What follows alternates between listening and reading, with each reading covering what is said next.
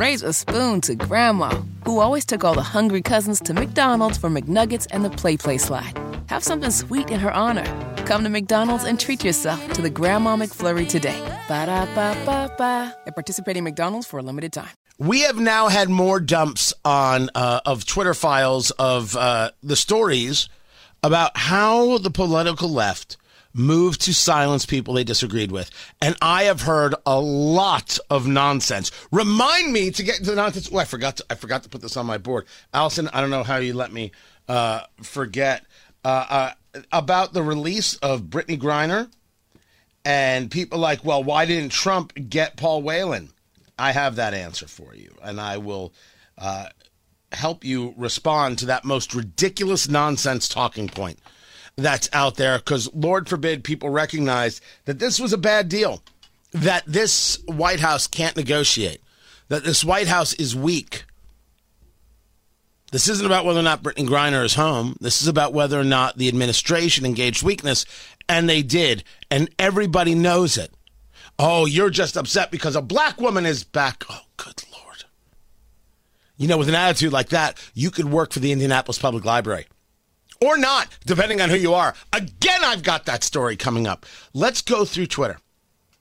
Let's go through what we know about what Twitter was doing.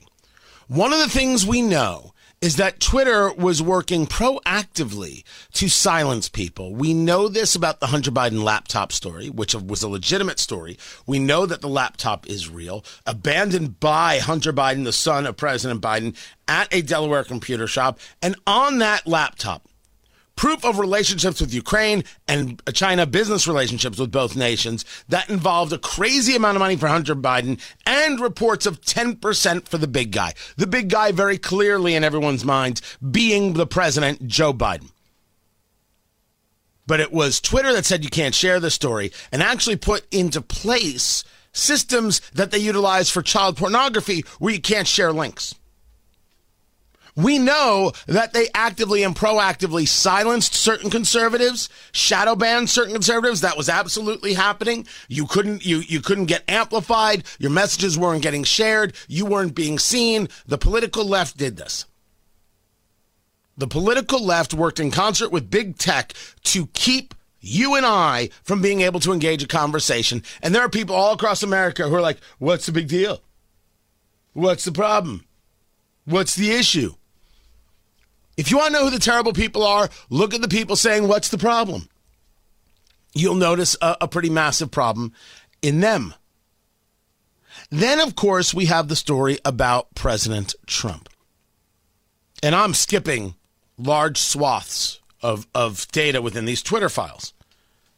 As Matt Taibbi reported, um, it was long before January 6th that Twitter was working to get Donald Trump off the platform or to silence Donald Trump. But January 6th allowed them to move aggressively to then on January 8th say Donald Trump is no longer on the platform at all. As a matter of fact, they had conversations in and amongst themselves about if we're silencing uh, this or suspending this head of state, what does this say for other heads of state? And what's our policy? What's our plan? How do we move forward? And of course, it won't be necessary to ban the new administration from uh, from from speaking out. You can watch their internal conversations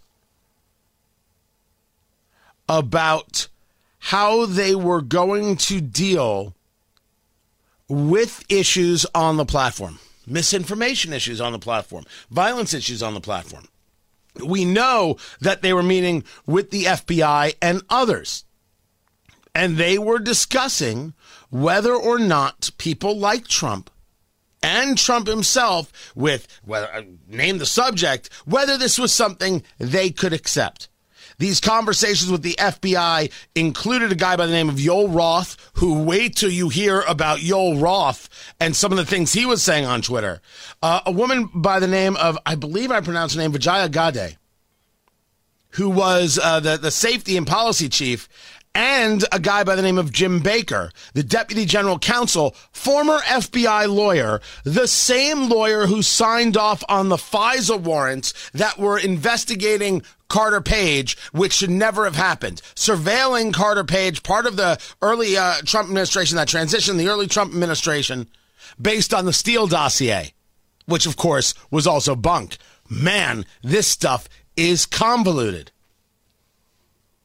Going back to October 8th, 2020, executives created a channel that would be the home for discussions about election related removals. That's a month before the election. And of course, there were fights within Twitter between safety operations people and the executive team. But the executive team, of course, they were the ones who came out supreme. Jack Dorsey, the then CEO of Twitter, not only claims that he didn't know, but claimed things that were also claimed that things were happening uh, w- without his knowledge. Now, those are two different things. He's claiming that he wasn't aware of some of the things Twitter was, was doing, but he also claims that people were acting purposefully to keep him in the dark. Now, I don't think any of this holds true when it comes to Jack Dorsey. Jack Dorsey was in charge. As I see it, Jack Dorsey is guilty, and I tell him so. And for those of you who use his his uh, online payment systems and and credit card payment systems and others, man, that's on you. And I say this as someone whose family is in that industry. So so you could say to me, well, you have reason to be to say don't use him. Feel free. I give you full disclosure.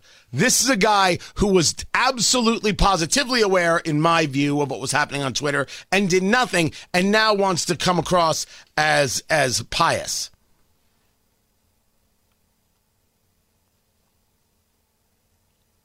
You watch how Twitter worked conversations, weekly conversations with the FBI, Department of Homeland Security, the office of uh, with the direct the office of the Director of National Intelligence.